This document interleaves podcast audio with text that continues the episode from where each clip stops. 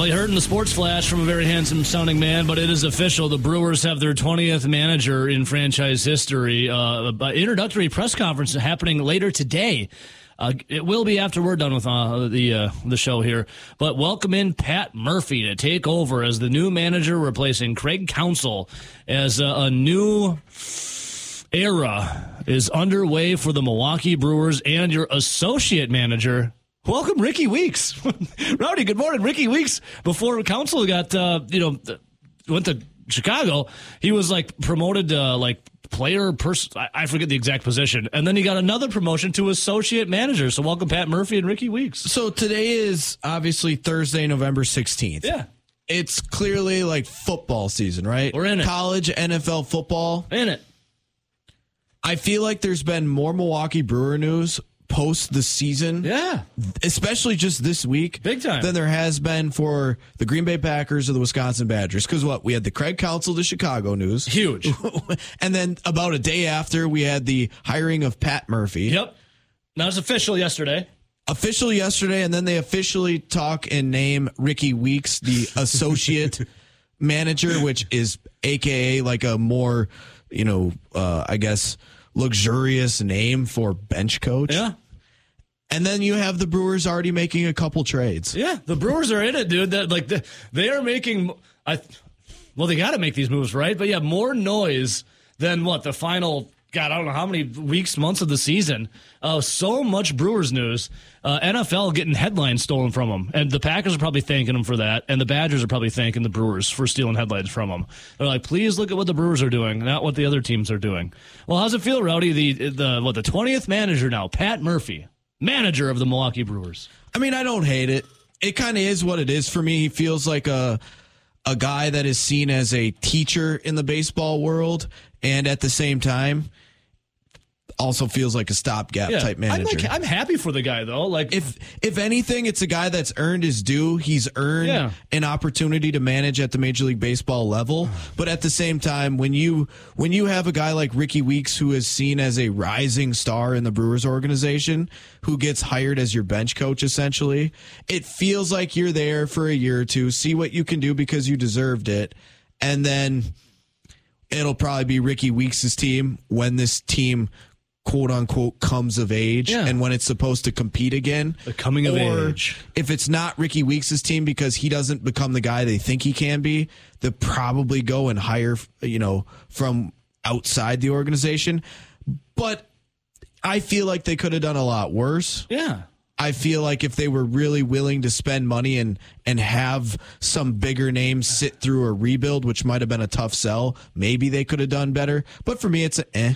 Yeah, it's um. I'm not mad about it. No, but I'm not. It's not like I'm yelling to the to the mountaintop saying ah, I love this. It's not going to rock the boat. It's not going to create many waves, right? It's it's. Is it low risk, high reward for Pat Murphy? I mean, you, you keep the whole staff because remember when um, Craig went to uh, Chicago, Mark was like, and Matt Arnold, we're keeping the whole staff, and we were all like, okay, and then they kept the whole staff and what Andrew Wagner from uh, Forbes.com was on earlier this week, and he said it wasn't a money saving move because all those players uh, they were announced as uh, contract extensions prior to the Craig Counsell news. And I'm thinking to myself, when Andrew said that, I'm like, dude, this is a total cost saving move for the Brewers. You're literally you don't have to, and you said this, you don't have to buy out the remaining staff and hire a whole new staff. How is this not a, yeah, a money saving move? Just from what it sounds like from what Mark Attanasio has said post the Craig Counsell news or what Craig Counsell has said as his exit interview or his intro interview with the Cubs. Yeah.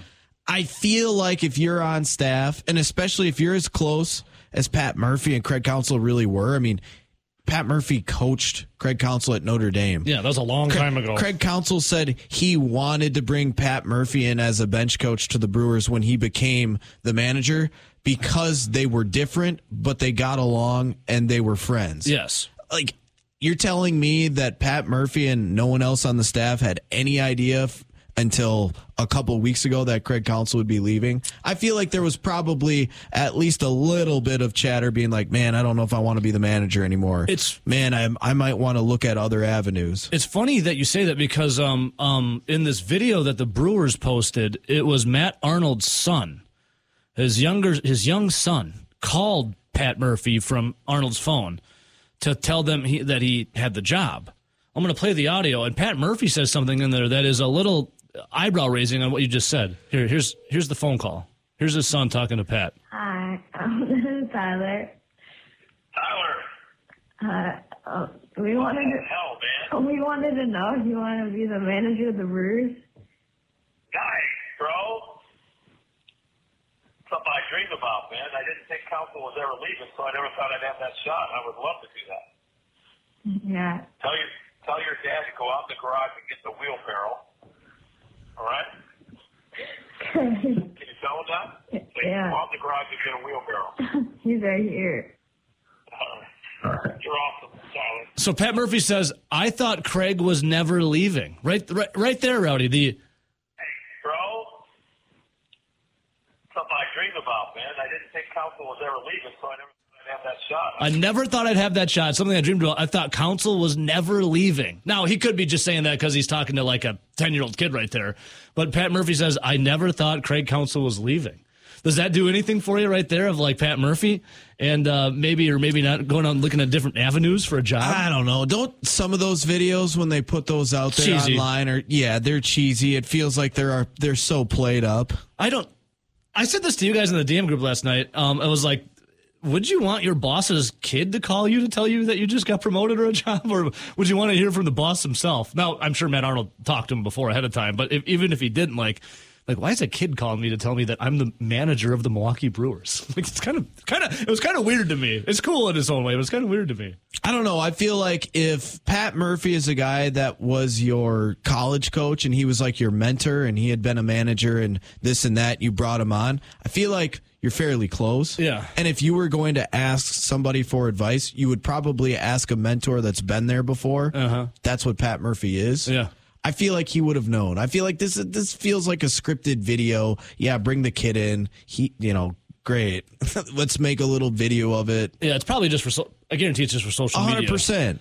But th- it, it feels like if there was one person that would have known outside of Craig Counsell and his family, Pat Murphy would have been one of probably the highest on my list of people that he would have talked to about it. Yeah, I, I would love to know how it all Maybe went he down. was surprised, and be, and maybe that his answer was genuine in the fact that I thought Counsell would never leave, but when Counsell comes and talks to him about it, goes, "Yeah, I'm thinking of leaving for Chicago," and he's kind of like, Wait, what? Wow, really? Looks like I got an opportunity here." Yeah.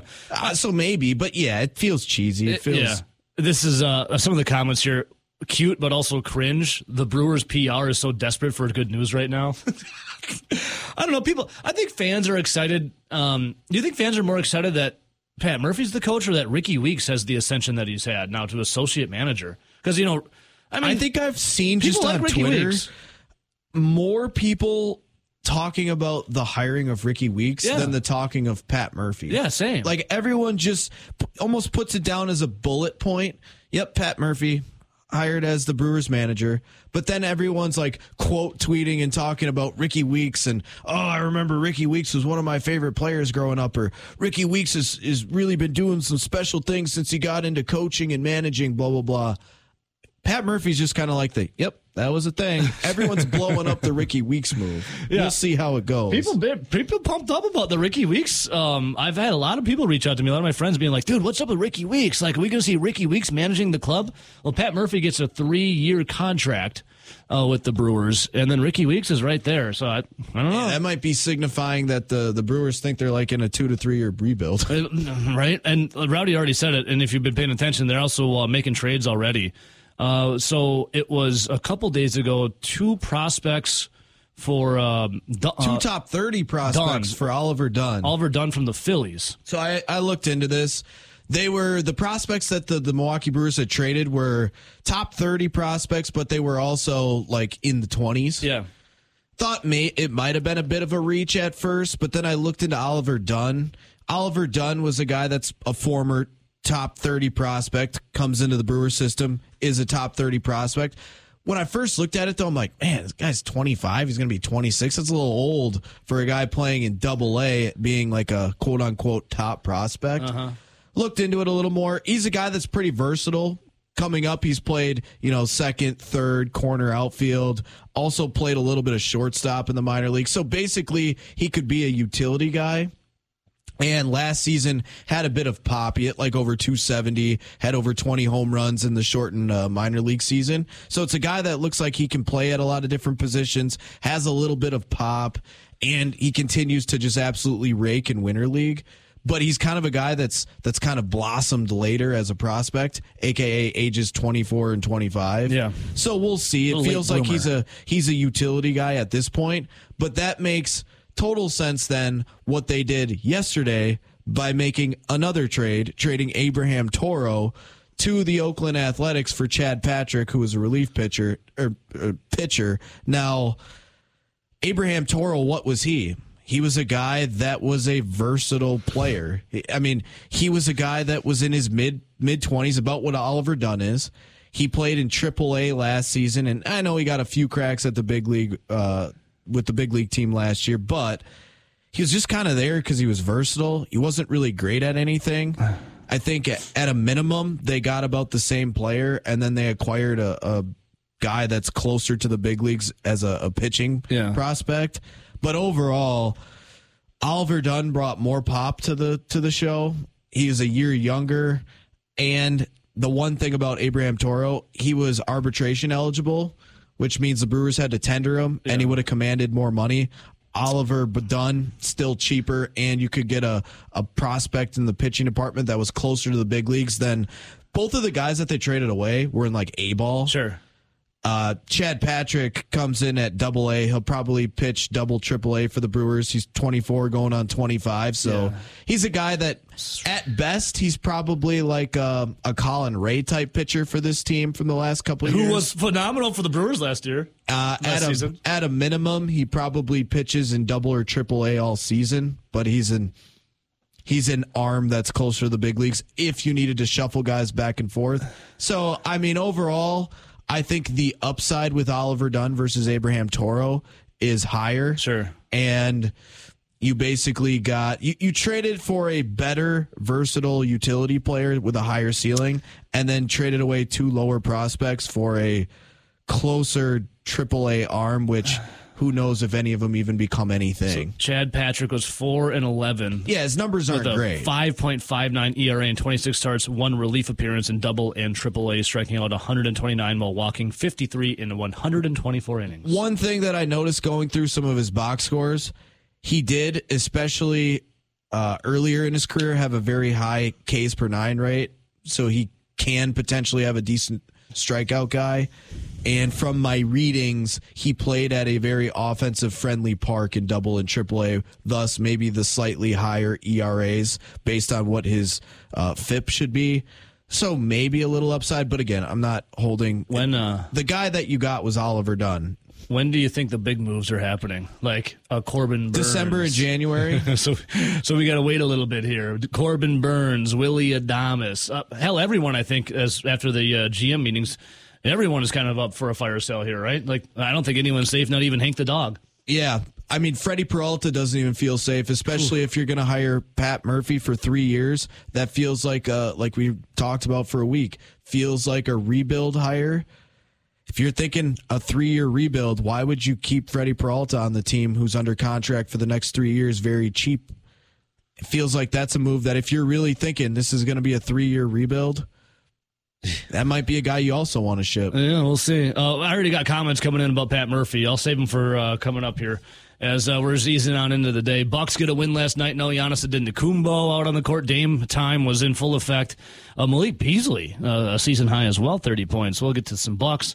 Uh, Packers, we have Jordan Love kind of talking about um, his his repertoire with in connection with Christian Watson as well, because we had the Watson family earlier this week uh, on Monday blaming Jordan Love for a lot of things. Jordan Love kind of talked about Christian Watson yesterday at the podium, so we got that too. Is it? Aren't you just getting tired of Christian Watson? Yes, his, it's, his family's even. It's like getting worse on Twitter too as the days go on. Christian Watson, we saw what you did last year.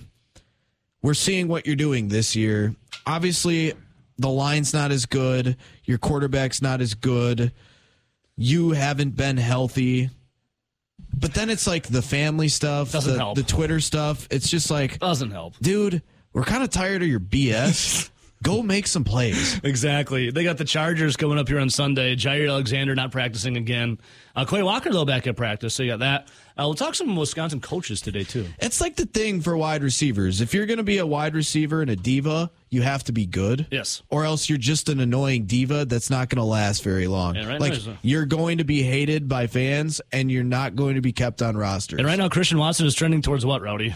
Being the diva that doesn't play well. The annoying diva. and that's not the diva that you need or want. Is he? uh, I don't even. Is he even a diva though, or does his family make him that way? I- It feels like the needy child. yeah, the family pushes him towards Again, that more. it goes back to that freaking clip of the wags with his girlfriend saying he's not the baby of the it again. family, but he is the baby I'm gonna find in that. the family. He feels like the needy kid. I'm gonna find that clip again. We'll play it coming up here. Oh, let the sun beat down upon my face. Rob Reischel is here to talk Packers. Robbie, good morning, brother. And the stars fill my dream. You're a traveler of both time and space to be where you have been, Evo, right? You Oh, Rob, if I was I, a am I'm with I'm with the stars today. This is filling my dream. Wow. Evo and Nelly. Rob, Yeah. if I was a traveler of both time and space, I'd travel back uh, in a space that had a better time of Packer football. Because my God, we are uh, we're in the doldrums right now, Robbie. Jeez.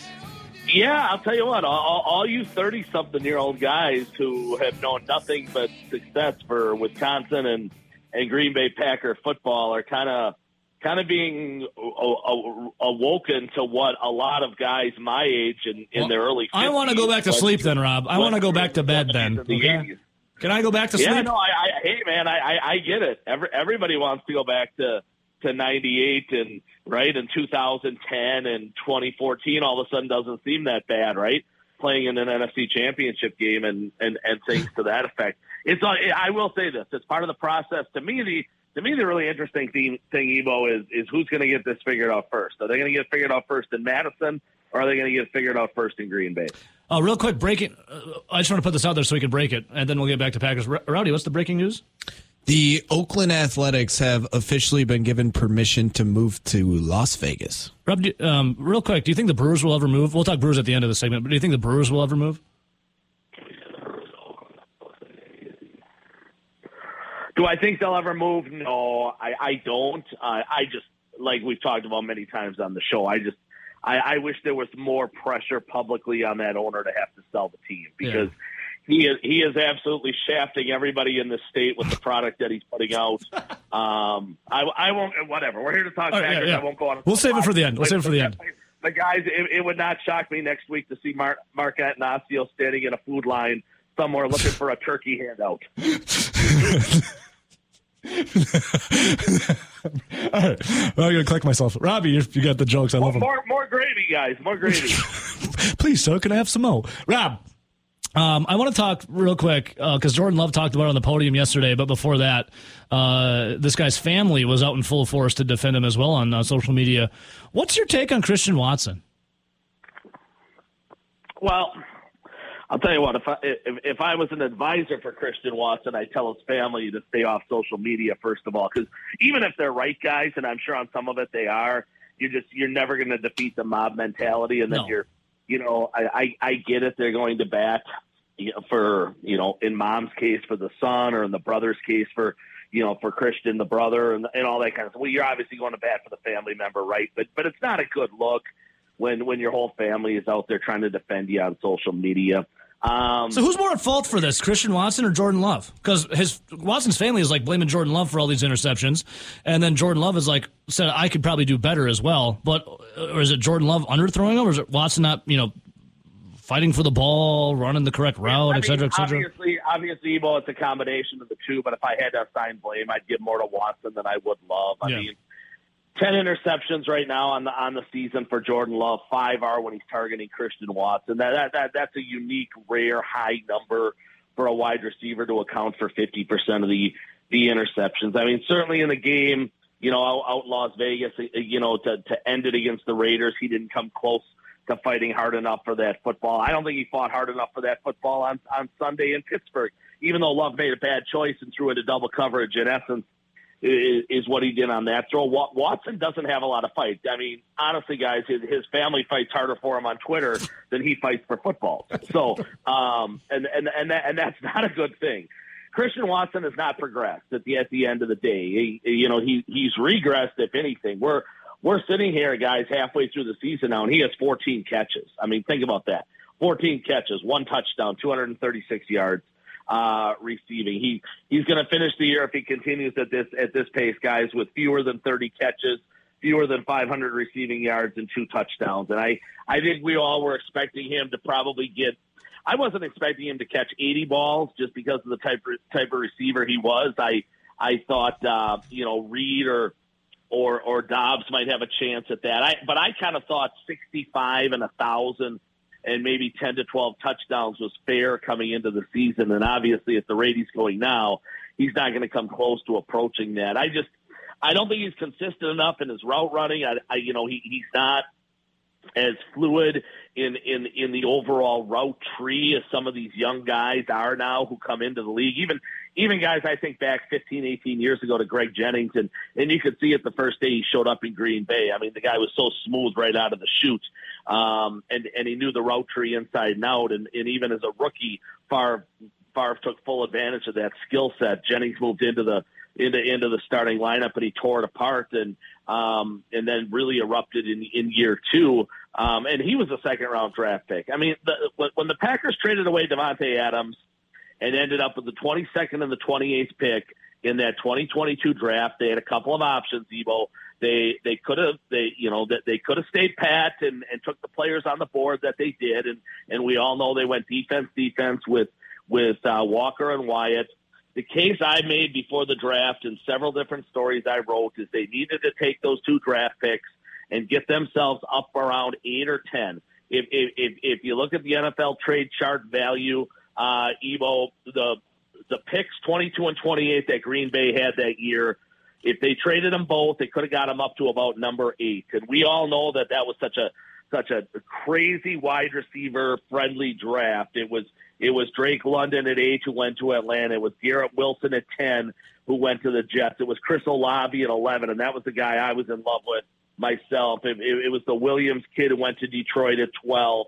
You know, even down to eighteen was Burks who went to to Tennessee guys. But, you know, the case I was making is offense wins in this league. You can find defensive players a little bit later. You need stud wide receivers for your quarterback, whether that was Aaron Rodgers still in 2022 or whenever they made the change to Jordan Love, which we know now was, was 2023. They had to go get him a number one wide receiver. Gutekunst took a chance. He, he stayed pat. He went defense, defense traded up in round two for his number one wide receiver, or who he thought was was going to be his number one wide receiver in Christian Watson, and it's it's not working out, obviously. And and I'd say at this point in time, hey, is is it early yet? Yes, the kid's only a year and a half into in, into his NFL career. He he could turn things around and, and and eventually blossom into a really good wide receiver, but it doesn't look good at this point, guys. And and and I would say heading into this off season, heading into Mm, mm, mm, mm, mm, mm. Uh, Robbie, is that you back? Yes, I don't know what happened. Me neither. Sorry. I think Christian Watson's family tried to cut well, you off. I think, Rob, to your point, when you watch his skill set, he just looks like, okay, when he was drafted, he was going to be the guy that comes in. He's got the speed, athleticism. He's going to take the top off the defense, open stuff up underneath. I haven't seen any development since then like when you talk about a first round draft pick or even some of the second round picks at wide receiver, you're talking about guys that can run complete route trees, that can do more than one thing. He still feels like a one trick pony, and then he's not healthy and on the field. No, you're you're absolutely right. I mean, you think he he showed up in Green Bay and four weeks in he was having a knee scope, and then he and then he missed the entire summer really of 2022, and it put him behind the eight ball when he got back, and it took him half the season to kind of get in sync with with, with Aaron Rodgers, and he, and he missed the start of this season again with, with with a hamstring injury. I think that was three games uh, to to start this year. Rowdy, you're you're not wrong, and and and, and he clearly is not where you want him to be, top to bottom on, on the route tree. But it's just consistency too. I mean, guys, think of think of that second drive the Green Bay had the other day, right? Pittsburgh scores on its first two drives. They're up 14-7. Green Bay actually looked pretty good on their first drive. Went down and got a touchdown. Now they're down 14-7. They have the ball back. It's like third and seven, third and eight. And Watson comes wide open on a crosser, and Love hits him in stride, and Watson drops the ball. Um, and and he probably turns the corner if he catches that guys and he gets to midfield. And Green Bay may certainly go down and, and score at that point in time. But it's it's it's just plays like that. It, it, it's the consistency. He started okay the other day and then he vanishes for three quarters again. And and is some of this on Jordan Love? Yes, because I do think Jordan Love is forcing him the football at, at crunch times in the game where he has other guys that have developed now and other guys that are growing up in front of his eyes. The the Jayden Reeds, the Musgraves, the Romeo Doubs. Uh, that, that are probably better options at, at, in, in some of these situations than Christian Watson is. Uh, Doubs has become really a touchdown machine. He's, he's terrific in the red zone. Musgrave is getting better and better every, every single week, understanding, you know, where the soft spot is and against some of this cover two stuff that it, that, that he's seen and sitting down between linebackers and safeties. Jayden Reed's going to turn out to be, I, I think, an outstanding player for these guys. He, you know, in, in a year or two, guys, he'll, he'll be a, a player that's probably getting 80, 80 catches a season.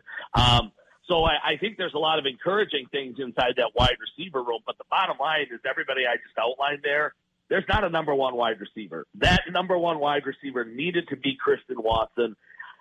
Is, is it going to be? It, it's too early to say no, but it doesn't look good. And and before whatever my the you know before the Watson family got to my phone line, I guess guys, I, I was I was just going to say, you know, the way Green Bay is trending, they may have a chance to go get Marvin Harrison Jr. and and that you know they're going to need a left they're going to need a left tackle they're going to need a wide receiver wow. they're going to probably need a cornerback they're they're going to need a lot of things guys. Um, but at the top of the list is probably going to be a number one wide receiver to play Rob. catch with Jordan Love Rob. and what what is going on with this phone line? Here's the thing.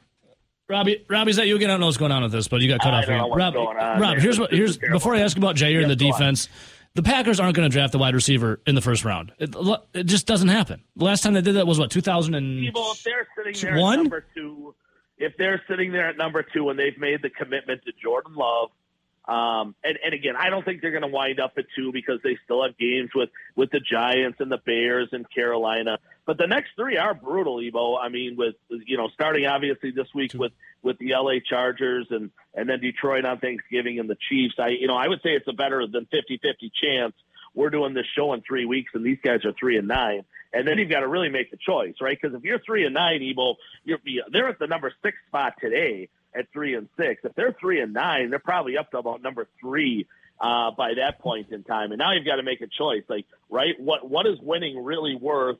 Or do we really, you know, do, you, do you trot out, you know, a, a number of the backups and get a look at those guys, knowing big picture wise, it's going to help you get a Marvin Harrison Jr. or, whoever, um, you know, come April. So I, I don't know, Evo, if, if, if I mean, Harrison's a one, Harrison's a Justin Jefferson, right? He's, he's a Ja'Marr Chase. He's a CeeDee Lamb. He's a, he's a once in a decade type of a wide receiver, uh, that, that comes along. And, and I, hey, the, the guys I just outlined, right?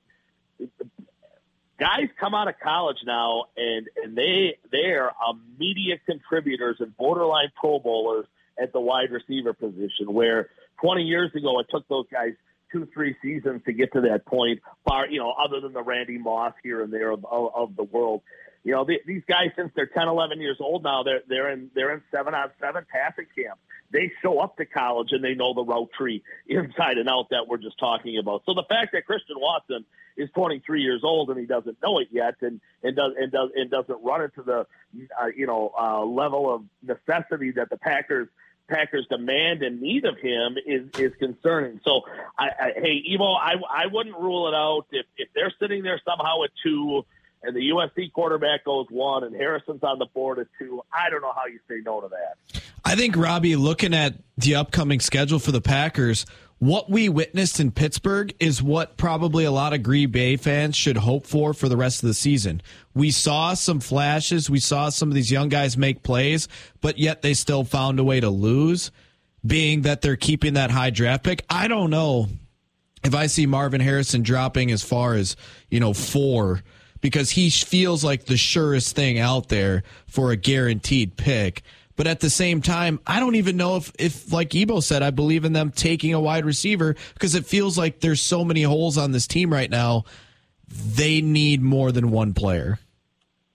Oh, I mean, there's no doubt. They, you know, they're they're not going to turn this thing around and win 13 games in in 2024. This this is a building process, and and and this is a transitional year, and I think the fan base does need to understand it is the youngest roster uh, in the league. But but to your point, Nelly, um, I, I'm with you. I I thought the Pittsburgh game, top to bottom, was the best they played as a football team in 2023. I mean, I know they blew out the Bears in week one, but but that is you know that that that's a Chicago team that's going to have a top five draft pick themselves. This is a Pittsburgh team that is extremely tough, physical, has you know arguably the best coach in the National Football League, and, and knows how to win close games. And that's that's just what the Steelers did. The Steelers aren't flashy, obviously, and and they don't blow a lot of people out. But there was a lot to be encouraged about. I would I would say you know in that football game, um, you know moving forward for for Green Bay and Nelly, that, that, that was not a bad outcome. That was not a bad scenario. You, you saw a lot of young guys grow and get better. Both tackles played extremely well. Like, like I touched on earlier, I, I thought Musgrave and Reed had a, had outstanding games. You saw all those young guys in the defensive backfield, right? I mean, I know a lot was made about the run defense, and rightfully so. Pittsburgh gashed them through the course of the day, but those young guys at corner, uh, you know, Valentine and Valentine, and you know they've they've got backup safeties on the field. Um, and, and those guys, I think, held Kenny Pickett to like 130 passing yards. And I understand it's, you know, it's not Justin Herbert like they're going to see this week. It's not, it's, it's not Goff or Mahomes, the guys coming the next two weeks, things like that. It is Kenny Pickett. But you hold anyone in that league to 130 passing yards, you're doing something well. And I thought the guys in the back competed their butts off. Um, so no, I, I, I think there was a lot to be encouraged about from, from that game, Nelly, moving forward. And, um, you know, if, if it continues to trend in that direction where they hang around with some of these, you know, teams that have coming on the schedule, clear cut playoff teams like the Lions and the Chiefs and, and, and, you know, they lose these games 30, 27 or, or something like that, lose by a field goal, lose, lose by four points. Um, it, it, it's not the worst thing in the world because don't forget, Brian, you know, with, with the trade of Rasul Douglas, with the trade of Aaron Rodgers, they do have five in the top 100 picks coming up in you know in in the draft, five in the top three rounds. Uh, no matter how this lines up playing out, it could end up five in the top 85 or something like that. The way Buffalo is trending, they might not be a playoff team. So they're they're going to have a lot of draft capital heading into this draft. Gutekunst can do whatever he wants, honestly, Nelly, in terms of moving around that board other than maybe getting up to one or two or something like that if, if somebody is hell bent on on taking a certain quarterback and, and will never trade that that draft pick. But I do think Gutekunst is going to have a lot of ability to move up and down that board when when when we do get to April, just because of the extra second, the extra third he has right now. You know, I, I, I Nelly, I, I mean, I, I, you need you need uh, a high-powered offense in this league to win championships. And Green Bay's offense, I think, right now has the ability to be okay has the ability to be solid. But but they've got to find a way to get back to where they were with Favre and Rodgers, and and that's surrounding love with more weapons. And right now, I just don't think he has enough. All right, we got to go rapid fire because we're woefully yep. late for a break. What happens Sunday? Quick, Chargers coming in. Well, if Green Bay can hang around, they'll probably win the game because you know LA might be the most poorly coached team in football when it comes to close games. Green Bay saw the best coach team when in close games last week. They'll see the worst this week. The Chargers find a way to lose every single close game. I'm going to pick Green Bay Evo like 30, 30 27. All right, Rob. And uh, real quick, I have to get your take. We'll start with uh, Pat Murphy, now manager of the Brewers. You're a diehard Brewers fan. What do you think? Who's Pat Murphy? Uh, Rickie Weeks, associate manager as well. I, I, again, right. I'll, I'll tell you what. The owner's probably thrilled to death because he winds up saving what four or five million dollars in this transaction. He doesn't have to make Craig the highest paid manager in baseball. He gets, you know, he, he gets a sidekick at, at, at a minimum wage deal when it, when it's all said and done. So it's, it's probably the happiest day of the year for Mark. wage deal. And your thoughts on the state of Badger basketball, quick, Rob? Be more bleak than than uh, than Brewer baseball. Mm. I, will just I'll just say this. I mean I'm sure they're nice kids, but I, I mean, oh. en- enough trotting out there the the Carter Gilmores of the world and the Max Klesmits and, and, and, and guys like that. Let let let. I mean, free Connor Essegian, right? I mean, I mean, I'm sure his back is, is probably an issue, but he's got to play more than six minutes a game. I mean, he's the best shooter you've had here in 25 years. It's it, it, it's tough to watch, and and I'll I'll just say this. I mean, if if the AD there whacked Paul Chryst, who had a lot more success than Greg Gard has had um, a, a little over a year ago, that that seat that Greg Gard is sitting on has to be a, a, just a blaze right now, unless this gets turned around ASAP. Robbie, you are a treasure. We love you, brother. Forbes.com, Rob Reischel on Twitter, Conley Media. You the man, Robbie. All right, guys. Sorry about the phone problems. Nah, it's, it's Watson I'll, I'll family. Check with Christian Watson later. What's going on You with his parents? Cut me off. You got it, Rob. See you later, man. Thanks, guys. Well, Brewers fans, a new era begins. Pat Murphy, the 20th manager named yesterday for your brew crew. Rickie Weeks, associate manager. Uh, people, and we talked about this, what, in the six o'clock hour. I think more people are fired up about Rickie Weeks and his ascension than they are Pat Murphy. And Rowdy and I were talking about this. It's um, it's not a move that makes waves, right? It's a can I say stopgap? I guess I guess you don't know. We don't know, but right now I feel like as of right waves. now, this is just a it's a meh hire. It's it's decent. You could have done a lot worse. I think it could have potentially have been a disaster if you went with like a guy that was 35 years old, fully into analytics, as the team itself was trying to build and develop players. Being a first year guy where, you know, he's trying to figure it out on the run, I feel like that could have been a very unorganized disaster. So now you have a guy that's been around for a while, coached in college. He knows about developing players. He can do that. I think that fits. And I almost feel like when you say stopgap, it looks like for the most part, if things go to plan, it probably is a stopgap where then Rickie Weeks either takes over or you go outside the organization Yeah. if Weeks doesn't live up to it and find your guy that could potentially coach a, you know, a consistent playoff team or for Brewer fans, a World Series caliber type Oh, team. baby. But I feel like saying that as a stopgap, there's still an opportunity for a Pat Murphy to win the job. Yeah. Like you're giving him his opportunity to still win the job. It's the same thing. Like we talked about this yesterday.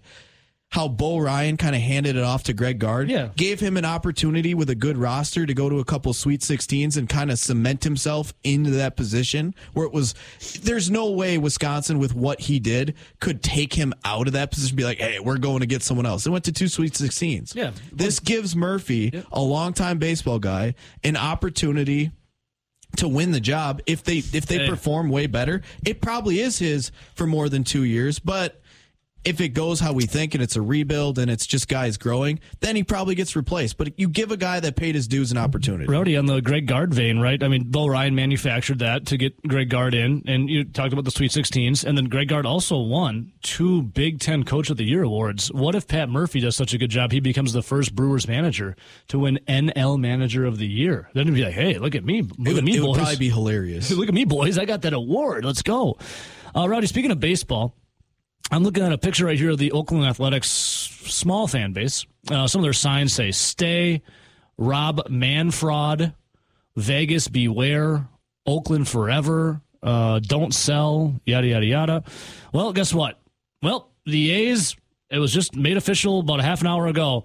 They've been allowed to relocate to Las Vegas. Yeah, but the, the owners took a vote and it passed unanim- unanimously. Yep. Vote or the um, owner said, "Yep, you guys said, have the it so." green light to go to Las Vegas." Make it so. So you're telling me that all of the boycotts and then the one boycott didn't work? yeah, the uh, the, the pack the stadium to show that the fan base wasn't the problem; it was the owners. You know what the funniest part about the boycott was? So when they were boycotting, they were getting somewhere between two and ten thousand people in the stadium Mm-hmm. on any given night, depending on the matchup. Obviously, they're going to draw more when they play the Dodgers or the Braves, just because people want to watch the Dodgers and the Braves. Yep. There were some games where they had between two and four thousand people on like some you know Monday Mallards were beating Monday Mon, you know a Monday night game against some conference opponent like the Angels that were maybe struggling. They didn't pull at all. When they had their boycott where people tried to go, they still only got like thirty thousand. Yeah, they that still didn't- one game. That wouldn't even have been a sellout in in American Family Field. That would have been a decent turnout. Oakland, uh, I have MLB um, park attendance reports for 2023. Oakland bottom 30th. They averaged 10,275 fans. A game. And those are paid Those tickets. are paid tickets. They're- They're not actually butts in seats.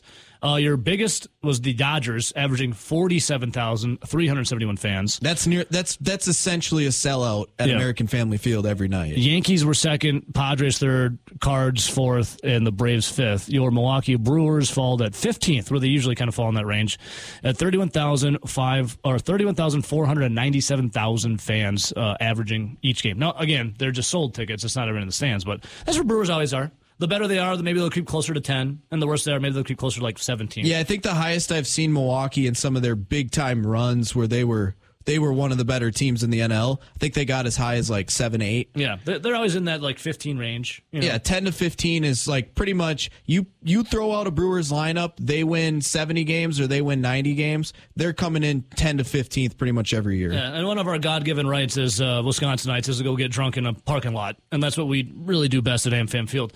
All right, so Rowdy, on the A's though. Now remember, I know you remember this because we were talking about off air.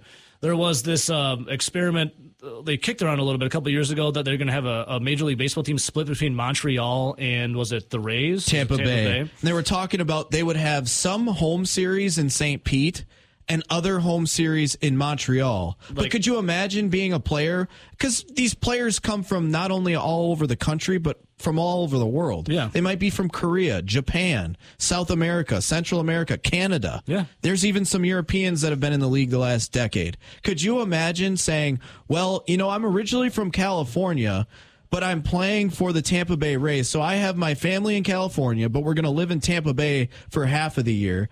And oh, wait, now you got to play in Montreal for, a- for basically a quarter of the season you're in Montreal, quarter of the season you're in Tampa Bay, and a half the season you're flying We're all over the "This is the country. dumbest idea I've ever How would that ever work? I would I would never never want to play for that so organization. clearly it, it didn't come to fruition. No, because it's stupid. Well, the Oakland Athletics, who just were uh, unanimously told that, yeah, you can relocate to Las Vegas, the Oakland A's will not have a permanent home. Or uh, let me rephrase it the A's will not have a permanent home. From 2025 to 2027, their lease to play at Oakland Coliseum is up after 2024, and the Vegas move is expected to happen in 2028. So, Rowdy, what's going to happen? So now I'm curious to see how this plays out because the Oakland Athletics have one more year on the lease, like you just mentioned, to play in Oakland. How many fans are going to show up knowing that their team's leaving, knowing that they already kind of boycotted? Well, you tried your boycott, you tried your boycott, it didn't work. Nope. They're leaving. They're done. Pretty much no shot at staying in Oakland. How many fans are going to show up? If there were 10,000 a night roughly for paid tickets, what is it going to be next year? I mean, Major League Baseball turned their back on you if you're an Oakland A's fan. If you if you're an Oakland A's fan, you live in Oakland, they've turned your back on you. Why would you support that team in 2024? But the funniest part is for those three seasons where they're not going to have a home stadium because, according to all reports, they won't be ready to play in Vegas until 2028. Yep. for three seasons, this is the plan. As of right now, doozy. this is the plan for the Oakland A's. They plan to play in their AAA park, which is located in Nevada. They're also going to play in Oracle Park in San Francisco and potentially be on a rotating home stadium. brutal. They could be playing in multiple different stadiums all on the West Coast between California and Nevada For three years. for three seasons. No one wanted to play for the A's to begin with. Everyone wants out. Who's going to want to be there now? Nobody. Uh, whatever that over under win total is, I'd pound the under. Remember, I can't remember who it was, but he was like in his, I think he was mid thirties. He was a professional pitcher for the A's, and he and he just retired, and he went on his little podcast Twitch video and talked about the ownership and how crappy it was playing in Oakland and how he loved the fans. The fans were great, loved his teammates, loved the manager and coaches, but all he said was sell the team. Yep. The owner needs to sell the team. He couldn't believe how much of a D bag the owner was. That's coming from a player that played for you. You signed his checks and he said, You're a scumbag. Sell the team. Everything was fine except for you. Yeah, sell it, you And now you got to convince players to play there for three years. It's probably a good thing that the A's have been basically a just mismatch of quadruple A players that this is their only shot and and prospects that are trying to make it in the league. Is it going to be like Because Major no one- League, except they won't win at the end? who else would want to who else would ever if you wanted even in your wildest imagination you're like we're gonna pony up and we're gonna pay Shohei Ohtani if say the the Dodgers or someone comes in for like a 10 year uh, 60 million a year 600 dollar or 600 million dollar contract and they come in and offer him a billion dollars for 10 years billion dollars. something that blows the the Dodgers and any other big market team out, how could he ever come up with wanting to play there? Uh, no one. No one. Even if you had a, a free agent that's like, well, you know, on the table, maybe it was like an Andrew McCutchen type player, and you had the A's offer eight million, and no one else was, you know, offering more than four or five million. How would they want to even take that money to go play for the A's after all the blowback with the organization and management, and the blowback? Now you'd have to be playing in potentially three different cities terrible. for three years Terrible. you are going to be an awful franchise for the next three years, and no one's going to ever play for you. It's going to be a mismatch of guys trying to make in the league, or it's their only shot. And those teams, they're never good. No, here's a little snippet. Uh, while the A's franchise is expected to rise in value with suite sales, advertising, and ticket revenue from the Las Vegas casinos and resorts, Major League Baseball owners inserted a binding protection provision in the contract before approving the deal. So if their owner decides to sell the franchise soon after moving to Las Vegas to make an immediate profit, he will then be heavily taxed on the sale, which will be split among his fellow Major League Baseball owners, according to another owner who spoke with USA Today. And I'm, I won't act like I'm some expert in markets where it comes to, you know, this market would be great for baseball. You know, they got a rabid fan base that's just wanting baseball. But I look at it and you think about some of the cities that have been mentioned for pot- potential expansion in Major League Baseball, and it's been what Montreal, where they already had a failed Ne- franchise. The- Portland. The, Expos are currently in Washington D.C. Yep. They're the There's Nationals. Portland on the list. Portland was on there. Nashville. Nashville. Uh, Salt Lake City. Yep. Okay, those are big cities. Oakland's just as big, if not bigger than all of them. My biggest thing is I could see a franchise in Nashville because Nashville's now like the the country Vegas, right? But it's still it's the country Vegas in I the Vegas. in somewhat the southeast, but at the same time, it still draws a lot of hipsters, I guess, at this point to, to Nashville. to Nashville. Yeah. You have like your your You're- you got your- your blowhard, older like- country folk, but then you have They're getting more, pushed out. It's the new yeah, You have your now. new wave of like more hipster people that are moving in there. So I think I could see that being a legitimate city. It's like Vegas of the southeast. well, you got like Rogers built a house out there uh, in the Nashville area. You got all kinds of athletes and musicians and movie stars all building out there. Yeah, so I could see that. I'm not super in tune with Salt Lake. I don't think Montreal is really a thing. I think that's Toronto. It already failed. Mm-hmm. You'd really have to commit to that. Portland, who the hell would want to live in Portland? Unless you really like Portlandia. Great show. But yeah, that's. uh Was there an Oklahoma City on there too, maybe? Or. D- doesn't matter. But I could see I could see expansion maybe into two more teams kind of like the NFL, 32 teams, you break it into 16 and 16, four in each, you know. Yeah. I, I get it. I could see that. But I feel like Oakland would be a part of it. I just think about what you were just talking about the players that have to play for the A's coming up here with no home. You're, you're literally. How, you don't have any stability. You're back to you're essentially from traveling to ballpark to ballpark like that, all in a somewhat of a smaller area, Nevada and California, not having a true home. It's almost like That's you you finally made it out of the minor leagues and you made it to the big leagues for your one shot, and now you're basically traveling like you're in the minor leagues again. It's like Major League Two, back to, or three, back to the minors. So, and that went straight to VHS. Well, that's like one of the things when people when you think of minor league baseball, it's a lot of road trips. Yeah, you're you- gone all the time. You're not making a ton of money. You're living off You're in of cockroach yeah, motels and- stadium hot dogs, and you're traveling. yeah.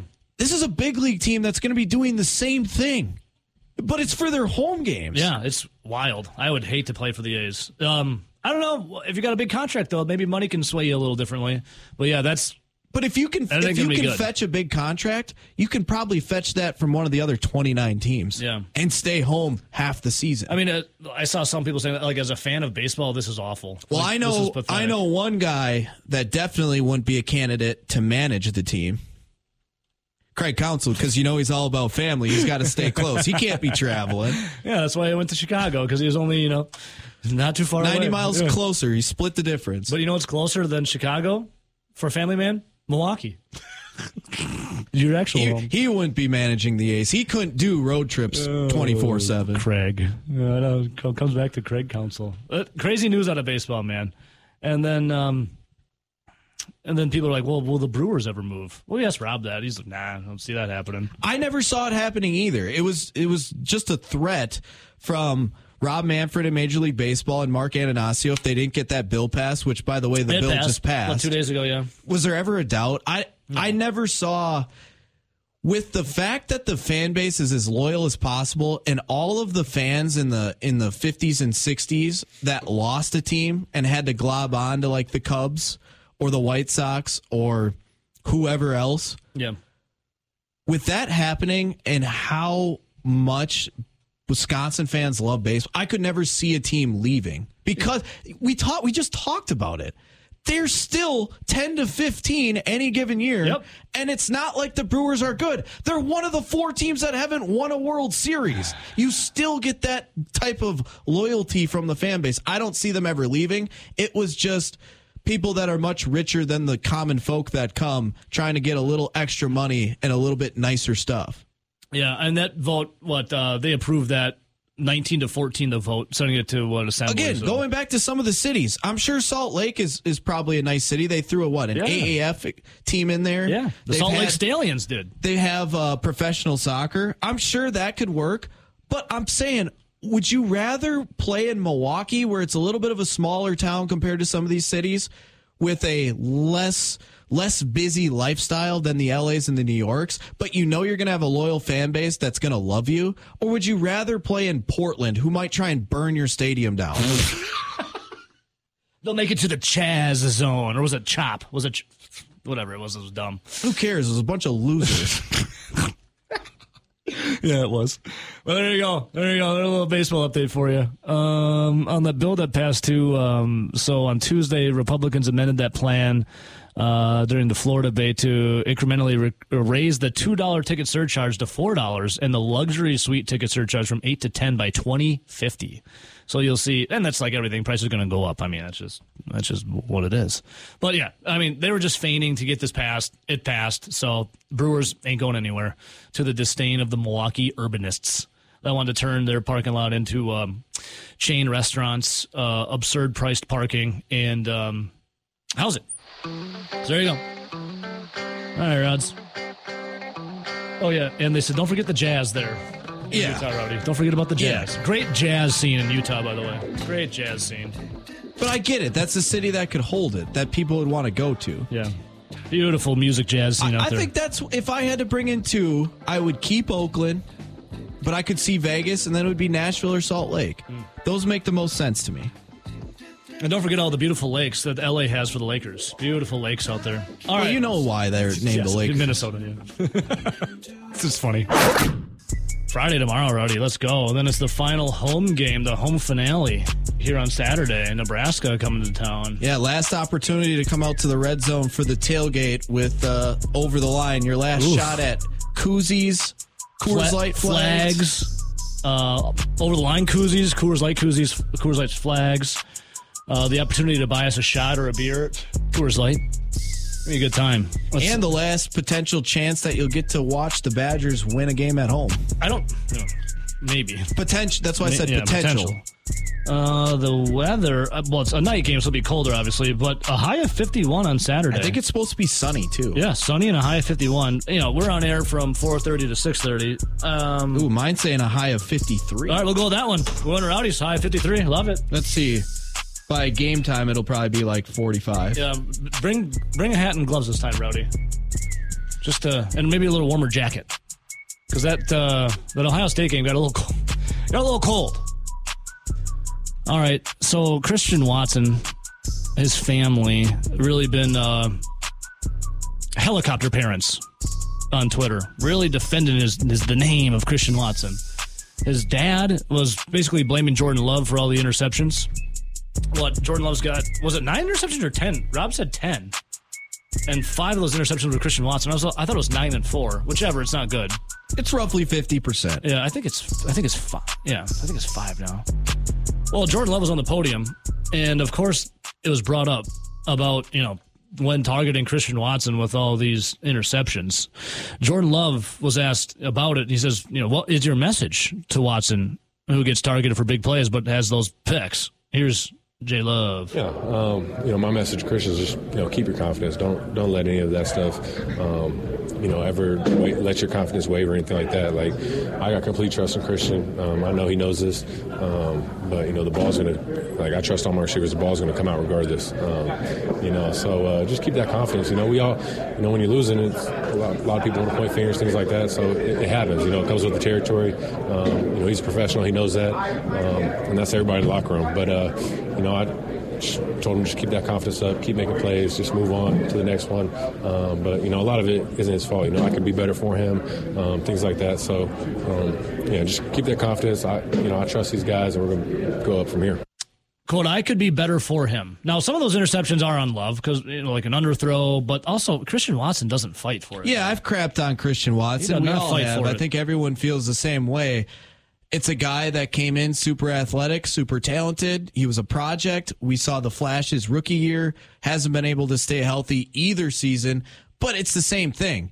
The guy hasn't developed or gotten better. He's the same one trick pony so yeah, that's why we're gonna, you know, scream and bitch about him because mm-hmm. he hasn't gotten any better and he hasn't been fighting for the football. But then at the same time, well, yeah, like you said, Jordan Love hasn't always gave him the best passes, like the the interception in the end zone in the Steeler game. Like that's not on Christian Watson, but how many of those same type of balls were actually thrown pretty well and probably should have been caught? That's why it's roughly 50% of his interceptions have come on balls targeting Christian Watson. Yeah.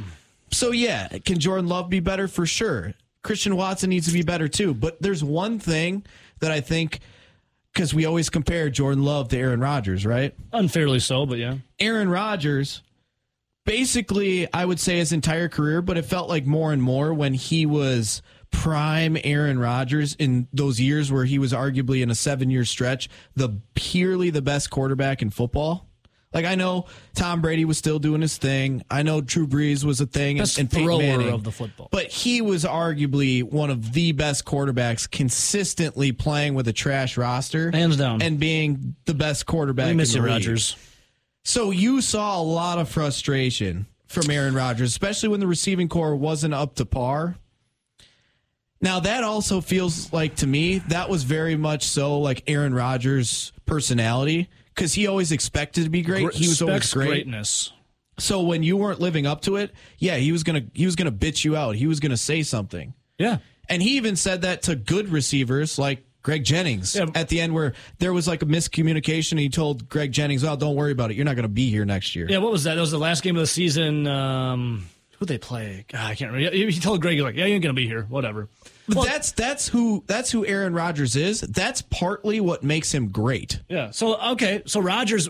It was kind of obvious when he didn't trust the receiver. He wouldn't throw to him. Like uh, he, they put you in the doghouse. I mean, Jermichael Finley was on the show before, and Finley did say if you were in Rodgers' doghouse, he let you know, and he wouldn't throw you the ball. Uh, but eventually, like he became a little uh, more trusting and softer. Though, for and, superstar athletes, they all have kind of their chip or their tick. That's how they get there. And Aaron Rodgers, you know how like if you're coming up with like a um, a dating profile or like a a resume for work and someone asks you what's your pros and cons, Aaron Rodgers could probably put that in a pro and a con. Pro, I care I'm too super much. competitive. I want to be the best. I might act like a dick. Con, I might act like a dick when I need to be a little bit more, I guess, loving and, yeah. and caring. But again, it's that classic job interview uh, reference, Rowdy. What's your pro or what's your weakness, strength and weakness? It's, it's both. I care too much. But that that was Aaron Rodgers. Now, I do think it's a little refreshing, especially with this type of team, because Jordan Love still feels pretty laid back. Yeah. Like he's a guy that he says all the right things. He's a guy that's kind of like the he tries to be the leader where you know, maybe he did have a bad pass, or maybe it was a great pass, and Christian Watson just straight up didn't go get the football and it was incomplete. He's still going to be the quarterback that comes up, pats him on the back, and be like, "Oh, that was my bad." Yeah. Even though everyone knows it's not his bad, he's kind of that type of leader that's still going to have your ownership, back. yeah. But then at the same point.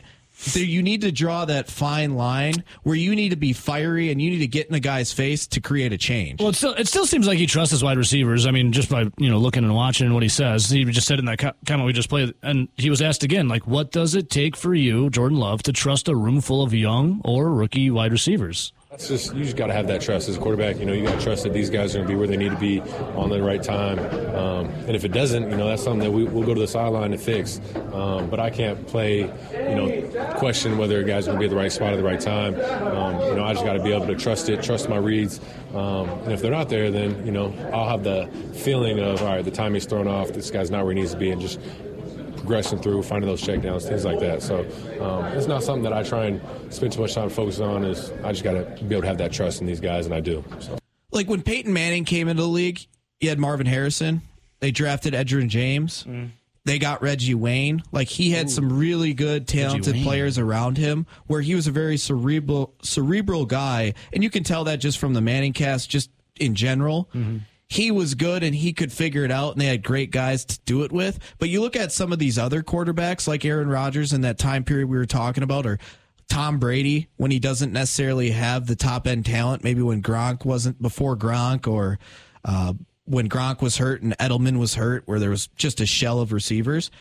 You know what? They all would get into it. They would have that ability to be a little fiery and to get on someone's ass. Maybe Jordan Love feels like, well, everyone is new, everyone is young, everyone is growing. I'm still growing too, so he doesn't have the confidence to be like, I'm the effing guy. You need to play better. I can see that, but how many years or how good does he have to get? Because eh, there's there's going to come a point in time where just patting a guy on the back, saying you're still good, you're still great, doesn't get the message through unless he goes, "What the f are you doing? You got to get your effing ass out here, Scream catch the face. football, and get in his face, so that you actually make a change." because sometimes it's like we're talking about parents. There's there's two types of parents, right? There's the one that's always super hard on their kid, and maybe the kid gets burned out. But then there's ones that maybe pat their kids on the back and tell them they're great too much. You got to find that happy medium and draw the line. Hey, little Johnny, I know you threw five picks today, but you're still special and better than everyone exactly. That kid's never going to get better because he still thinks too. he's great. Yeah. But when you Um, tell him he sucks a little bit, not all the time, but a little bit, that where he needs A little player, that's where- constructive criticism. Exactly. Yeah. Well, LaFleur, um, he did tell the reporters that uh, Love should quote let it rip and stop thinking so much. So maybe Matt LaFleur's going the constructive criticism route there. But Jordan Love was asked about what did Matt LaFleur mean by that. Yeah, no, I think um, when Matt says let it rip, it's more of, you know, don't hesitate, going through my reads, um, you know, trust what I'm seeing out there, um, be confident in it, and just, just let the ball fly. Don't have any hesitation. Um, and that's definitely something I've been, you know, trying to focus on is just trusting my reads, trusting my feet. Um, you know, when, when it's time to let the ball come out, just, just trust it, be confident in it. You know, just not playing trying not to make mistakes, if that makes sense. Um, just going out there and, and uh, taking advantage of what the defense is doing um, and being confident with every throw. I think tr- trust is the I- biggest thing I- here. When you were saying Matt LaFleur, I'm thinking about just growing up. Matt LaFleur doesn't feel like a parent that's going to yell and scream at you. He's the one that's going to kiss you and tell him he loves you. Unless you're Kurt Benkert.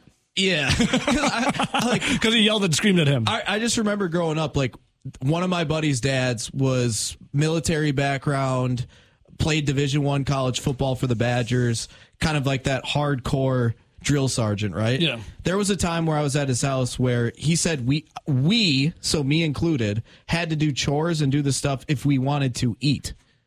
I was just staying. I was just staying over. Yeah, boy. I- You're gonna go I'm- hungry if you ain't doing yeah, some dusting. I'm helping doing chores so that we can eat. But then there was another parent. This living room ain't to vacuum itself, Yeah, Rowdy. Now, there's another parent where I remember we were hanging out, and he's more of a quiet, quiet dad, right? Never really got mad, never said anything. And then one time when he freaks out, and you're like, Whoa. you get back into the, you know, your friend's bedroom, and you're playing video games, you're like, you kind of laugh. You're like, man, your dad was actually kind of mad. I've never seen him that pissed, but you didn't take it seriously. No, yeah. That's Matt LaFleur. Yeah, he's the unserious one. Yeah. Yeah, he's the one where you kind of laugh when he finally tries to yell at you like, because he can't yell at you. Okay, guy. But then the other guy that you were scared of the other one. Yep. You're like, yep, all right. What do we have to do? I'm hungry. I like that. Hey, you guys, you kids ain't eating unless you do some chores first. Seriously, that's a real true story. What I could see your friend being like, "Hey, do you guys want to come over this weekend?" And in the back of his mind, he's like, "I got this long chore No, list to I do. never I need went friends back. over." I never went back. Like I hung out with him, but so his parents were divorced. I would hang out with. I wasn't into doing his chores. well, yeah, it's his chore. Am I really going to go hungry tonight if we don't, you know, dust the dust, dust here? was it farm chores or was it like housework? No, it was like picking stuff up outside or you know doing. Go rake my house. yard? Yeah, stuff like that. All right, And it's like at this point we were like in junior high, so no one can drive. It's like I can't actually leave. All right, little I'm Johnny. stuck here. you can invite your friends over this weekend for a sleepover, but keep in mind this yard isn't going to rake itself. All right, and I ain't doing it either. you come over, you're like ready for some fun with playing some video games, ordering some pizza, drinking some Mountain Dew, and all of a sudden, there you are working, a little manual labor out in the yard. Yeah. Again, That probably put some hair on your chest. Probably good for you. never stayed over there again. See, I come from a divorced family, Rowdy, but both my parents were just fighting for my love. So it was like I didn't have to do the chore. Like I mean, did my chores because I was, you know, a good son. But when I had friends over, I'm the one that had to clean up everything ahead of time. And then once the friends came over, then it was party time. Then once they left, then I had to clean up again. They never made my friends do chores. All right, get the vacuum, get the Swiffer. Here's the mop. Let's go, boys. We got to work for that pizza. I never went back. Still friends with them? Yeah. I like his dad. It's just I You ain't coming over though.